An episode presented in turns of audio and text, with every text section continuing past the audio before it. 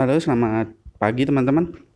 Nah, ini episode pertama kita uh, podcast dengan tema politik. Nama podcast kami adalah Penduga Politik. Saya Pulung Nawawijaya dan hari ini episode pertama ini saya kedat uh, akan mewawancarai seorang tokoh milenial sedang naik daun. Namanya Muhammad Nur Arifin. Hari ini menjadi pelaksana tugas Bupati Trenggalek dan sebentar lagi akan menjadi Bupati Trenggalek. Apa kabar Mas Ibin? Halo Mas Mulung, teman-teman semua sehat. Alhamdulillah. Mas Arifin, saya ingin bertanya soal menurut Anda min milenial dan politik. Hmm. Seperti apa, Mas? Ya, kalau milenial itu diartikan bahwa mereka yang muda, ya maka rohnya politik ini ya mereka-mereka yang muda ini. Ya you name it uh, katakanlah kalian berafiliasi dengan pergerakan politik Islam gitu. Tahu nggak sebelum Muhammad hijrah itu ada bayat akobah yang di situ didatangi para anak-anak muda anak-anak milenial. Jadi sebelum Nabi Muhammad hijrah yang mengondisikan anak-anak muda itu.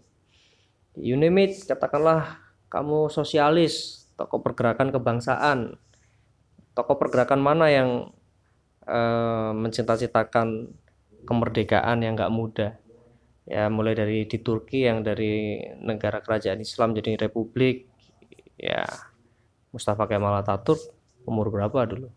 Pergerakan kebangsaan nasionalis kita pertama mulai Budi Utomo orang-orang kayak Sahrir Soekarno mereka berpolitik sejak umur berapa?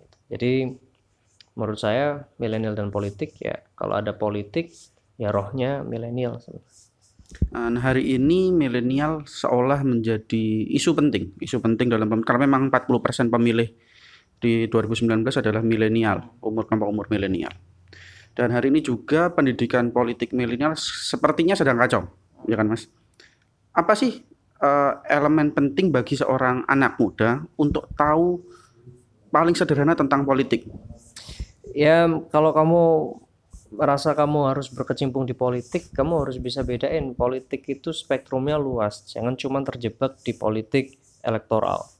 Meskipun politik elektoral itu menjadi satu bagian apa ya integratif yang nanti menentukan nasib kita ke depan, tapi politik tidak hanya sekedar politik elektoral. Nah, terkadang kita itu hanya dimobilisir ketika ada ya hajatan elektoral begitu dicari-cari karena milenial sekarang 46% dari jumlah total pemilih secara keseluruhan.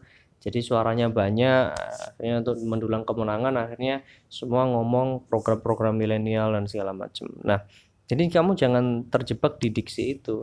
Nah menurut saya pendidikan politik sekarang politik itu sebenarnya apa sih? Kenapa sih kita harus berpolitik di, di setiap hajat hidup kita? Karena kita hidup nggak sendiri kita hidup nggak sendiri kita hidup dengan banyak orang lain punya kepentingan yang macam-macam tetapi kita lingkup ruang lingkup hidupnya terbatas sumber daya yang tidak terbarukannya terbatas akhirnya kita berkonflik berebut sana sini. Nah makanya harus ada politik untuk bagaimana kita memanusiakan manusia. Nah maka buat anak-anak muda sekarang jangan melihat politik hanya sekedar politik elektoralnya tapi politik kerakyatannya politik kemanusiaannya. Kalian harus mulai sensitif mulai peka dari sekarang. Cari teman-teman yang pinter ayo kita bikin gerakan apa.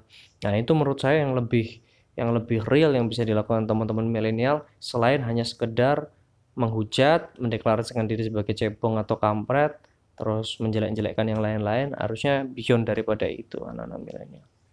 Nah uh, kemudian ini mas hari ini juga milenial itu yang muncul tokoh-tokoh milenial adalah rata-rata adalah bagian dari kelompok masa lalu. Hmm. Mereka sedang membuat semacam oh, mungkin di, di benak saya itu?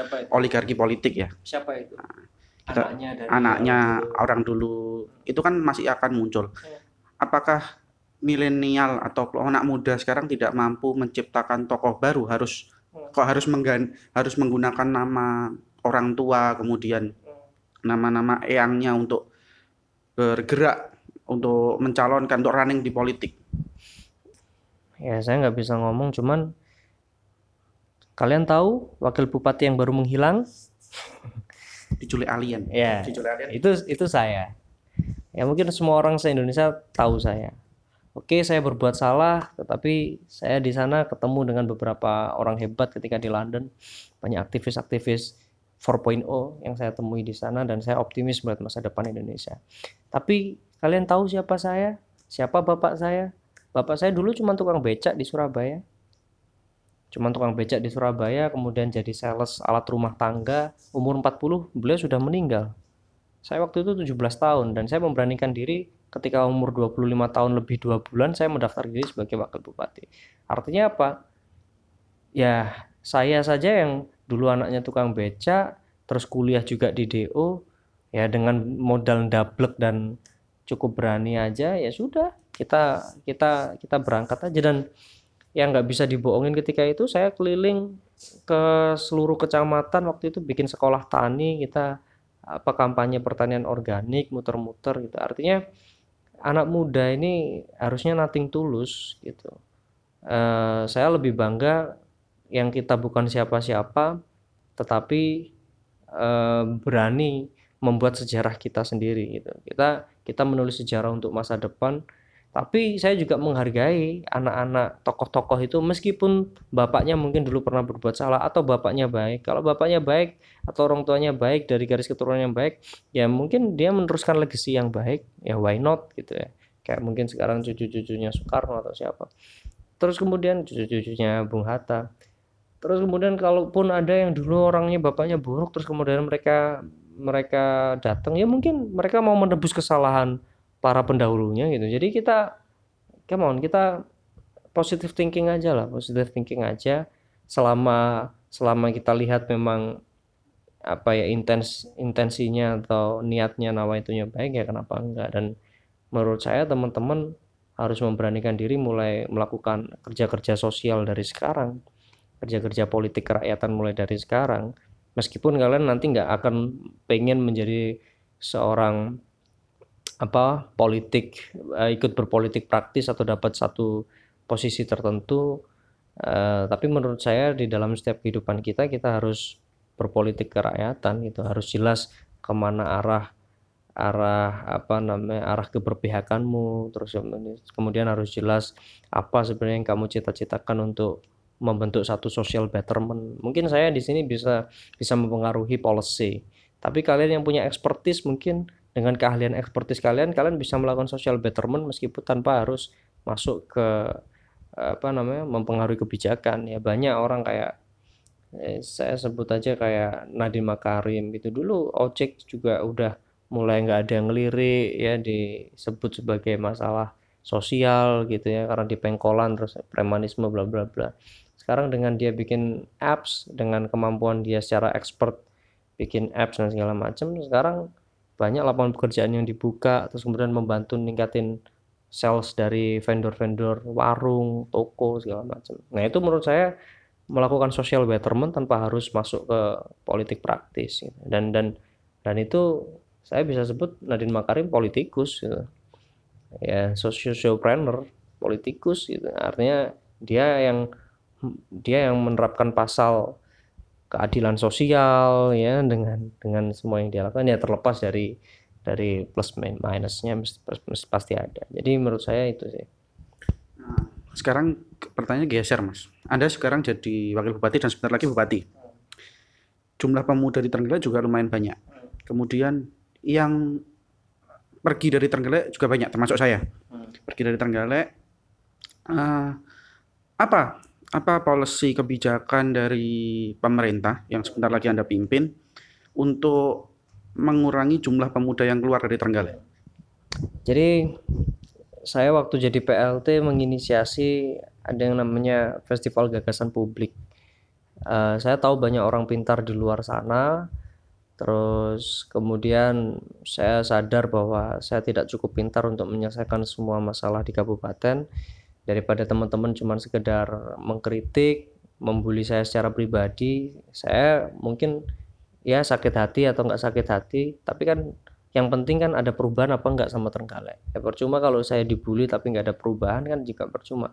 Nah, daripada demikian kalau memang kalian ngerti masalah Trenggalek ayo sampaikan ide gagasanmu. Di mana pun kamu berada kamu cinta Trenggalek submit di sana. Nah, setelah submit kita komitmen 9 gagasan terbaik kita masukkan menjadi prioritas rencana kerja pemerintah daerah. Nah, itu satu keberpihakan kita kepada ide-ide anak muda.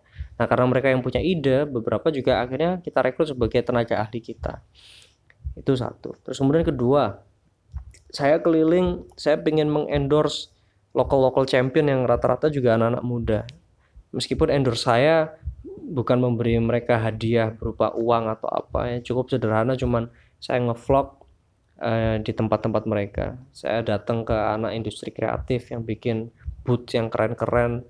Mungkin salah satunya lebih nyaman yang saya pakai dari buatan Trenggalek daripada Dokmart yang saya punya. Terus habis itu datang ke komunitas apa petani dan segala macam. Saya cuma pengen nunjukkan sebenarnya banyak anak muda yang bisa berkreasi di sini. Problemnya cuma mau apa enggak gitu. Dan berkreasi berkontribusi nggak harus kamu setiap hari di Trenggalek gitu. Banyak juga orang yang di luar Trenggalek tapi begitu datang di sini ada salah satu contoh uh, dia tinggal di Jakarta tapi menginisiasi ada yang namanya rumah budaya di Patulimo Pak Pak Pak, Pak Gunaris ya kayak gitu-gitu.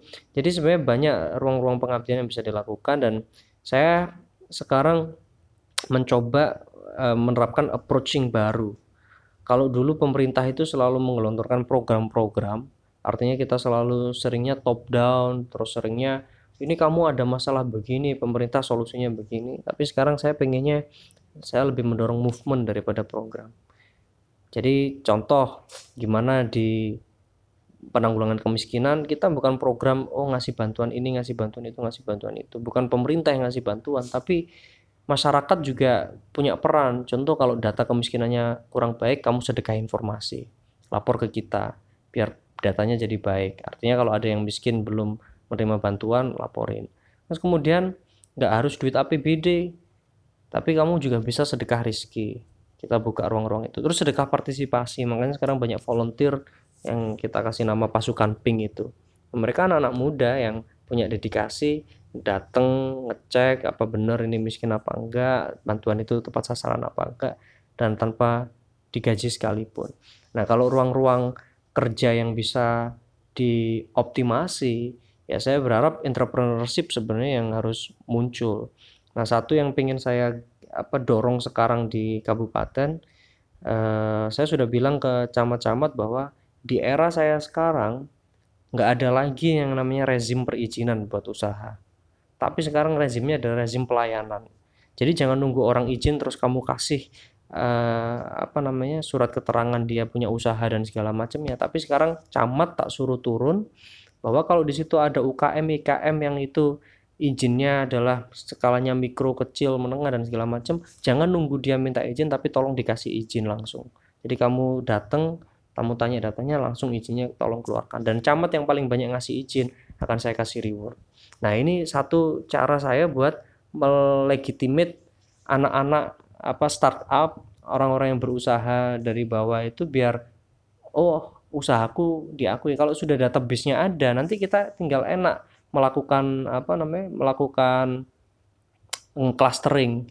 Jadi kita nanti tahu oh ternyata bahwa ada usaha baru di bidang kuliner oh ada usaha ini ini ini. Sehingga nanti kalau dinas lain mau masuk untuk upgrading untuk mengkurasi produk mereka untuk scale up untuk apa segala macam terus kemudian kita anak-anak muda juga kita kasih ruang untuk bisa mempengaruhi kebijakan di co-creation space kita. Jadi ada kayak semacam co-working space tapi kita namanya co-creation space. Karena kalau co-working space lu cuman bawa kerjaan lu pindah tempat ke situ, lu ngerjain kerjaan lu sendiri, yang lain ngerjain kerjaannya sendiri. Tapi saya pengennya co-creation space.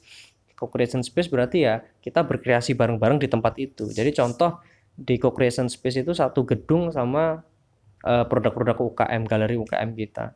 Nah, kalau lu lihat ada UKM yang sebenarnya rasanya enak tapi kemasannya nggak bagus padahal lu bisa desain bisa apa ya bantuin dong itu kan. Lu udah dapet internet gratis bisa nongkrong di situ kerja di situ enak nyaman difasilitasi pemerintah. Nah harapan saya anak-anak muda nanti bergeraknya begitu dan saya pengen mengendorse eh, banyak anak muda lewat vlog-vlog saya. Terus kemudian besok saya pengen bikin award namanya Bupati Award Bupati Award itu orang-orang yang sudah membuka pikiran dan hati. Jadi bupati itu membuka pikiran dan hati, dia mau berkorban, mau mendevelop masyarakatnya. Contoh, ada salah satu aktivis yang eh, dia eh, bikin bank sampah terus apa namanya hasilnya itu untuk kesehatan sama pendidikan itu juga sudah ada di Kabupaten Trenggalek yang kayak gitu-gitu saya pengen pengen pengen datang pengen ngevlog sama mereka biar saya bisa nyeritain ke masyarakat bahwa ada yang kayak begini ayo direplikasi gitu.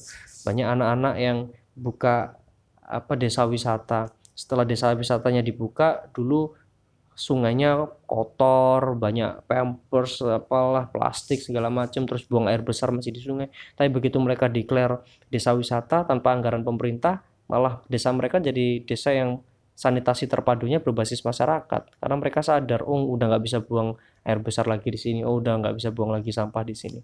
Jadi banyak sebenarnya anak-anak muda yang apa namanya yang inspiratif di kabupaten ini. Dan saya pengen menunjukkan pada semua orang bahwa semua kerja atau hasil baik kabupaten itu bukan cuma kerja seorang bupati, tapi kerja-kerja mereka. Nah, ini yang saya harap nanti bisa jadi insentif mereka untuk mereka mau apa namanya mau berbuat sesuatu untuk Kabupaten Trenggalek. Terakhir, Mas. Terakhir. Uh, anda kan jadi bupati. Anda muda, terus sebentar lagi berarti ada wakil bupati baru. Kira-kira apakah anak muda juga yang akan diambil? Saya dalam hal ini tidak punya kuasa penuh karena secara konstitusi yang bisa mengusulkan itu adalah Dewan Perwakilan Rakyat. Maka saya berharap Dewan Perwakilan Rakyat benar-benar mewakili aspirasi rakyat. Karena pemilihan kalau sudah begini kan rakyat tidak bisa memilih secara langsung. Maka politik kepentingan politik elitis dan segala macam itu yang lebih kental. Maka saya tidak terlalu tidak terlalu apa namanya tidak terlalu semangat membahas terkait dengan wakil bupati uh, maka karena meskipun saya punya pilihan yang saya prefer belum tentu itu baik buat masyarakat Trenggalek belum tentu dicintai masyarakat Trenggalek bisa jadi masyarakat Trenggalek malah tidak mencintai saya akhirnya karena oh Mas Ipin pilih itu karena ingin mengamankan ini mengamankan itu malah malah non produktif buat saya dan pun saya juga nggak bisa milih gitu karena apa? Yang menentukan dewan. Ya, maka saya hanya berharap apakah itu nanti dewan kan dewan punya hak. Artinya kalau hak itu diambil oleh dewan, ya semoga dewan benar-benar menjadi wakil rakyat yang sebenar-benarnya untuk memilihkan yang terbaik di antara yang ada. Uh, tapi kalau dewan tidak mengambil haknya, ya saya berusaha bekerja sebaik-baiknya gitu aja. Toh saya ditemani sama banyak apa anak-anak muda hebat ya Mas Pulung dan kawan-kawan juga banyak lah kita nanti lebih enak ngobrol tanpa barrier entah kita nanti mau bikin apa-apa dan segala sesuatunya jadi saya nggak tertarik ngomongin tentang wakil bupati itu karena ya realita politiknya begitu. Kecuali ketika besok uh, kecuali ketika besok uh, next election ya tahun-tahun depan kita sudah next election lagi. Kalau nanti survei membuktikan bahwa oh rakyat masih menghendaki saya dan kemungkinan ya Tuhan masih mengizinkan saya untuk bisa maju berkonstelasi lagi di pilkada ya saya pasti pastikan pilihannya pasti yang apa namanya uh, yang punya yang punya wibawa bukan hanya dari sisi politik tapi harapan saya dari sisi teknokratik terus kemudian dari sisi performa figur juga. Bukan bukan orang yang bukan masalah umur tua atau mudanya tapi wawasannya harus ke wawasan ke depan. Artinya investasinya harus banyak di anak muda. Nah harapannya saya begitu. Saya juga berharap eh, saya selama ini belum ya mengusulkan tapi belum pernah merasakan ada beasiswa untuk teman-teman untuk studi ke luar negeri dan segala macam. Saya coba pengen promote itu juga sebenarnya. Karena saya ngerasain betul even cuman short course yang saya dapat tapi kamu melihat apa namanya dunia baru itu membawa perspektif baru membawa optimisme baru dan kamu nggak nggak harus mengcopy sesuatu dari luar tetapi ada satu nilai filosofis yang akhirnya itu bisa kita bawa ke sini sebenarnya gitu. jadi yang kayak gitu-gitu juga saya pengen nanti pendamping saya sejalan dengan itu kita bisa investasi untuk masa depan salah satunya ya lewat pendidikan itu hmm. berarti uh, saya lebih tertarik sebenarnya bahwa anak muda harusnya memang diberikan kesempatan. Hmm. Contohnya ada beasiswa untuk keluar. Tidak usah keluar negeri. Hmm. Mas dulu nah, waktu saya masih mau lulus SMA hmm. 2010 2011 hmm.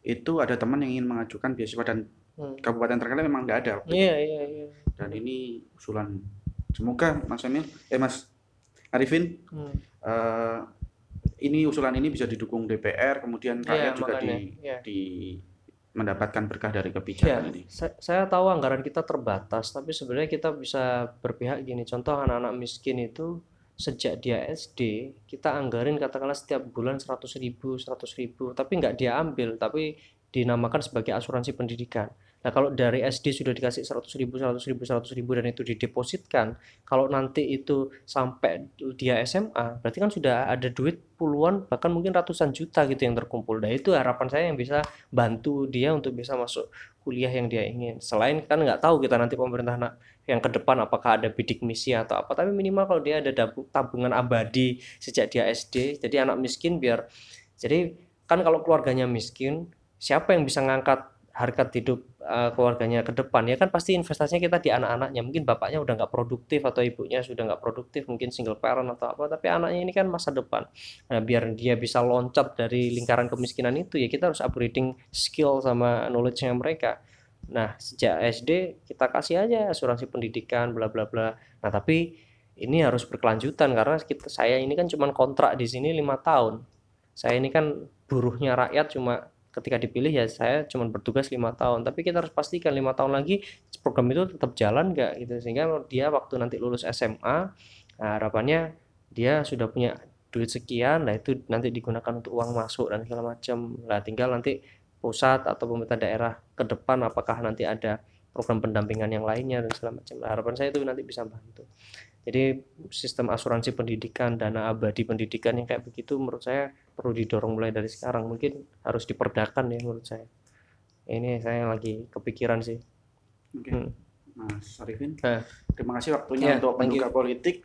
Semoga di pemerintahan yang naik ke naik ke top manajemen semakin sukses. Ya oke. Kemudian- jadi lihatlah dikawal Nah, bareng-bareng dikawal di, bareng-bareng. kerja bareng.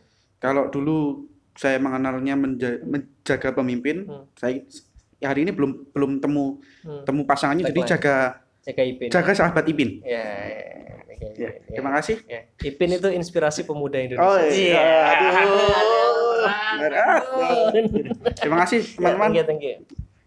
sampai jumpa di podcast selanjutnya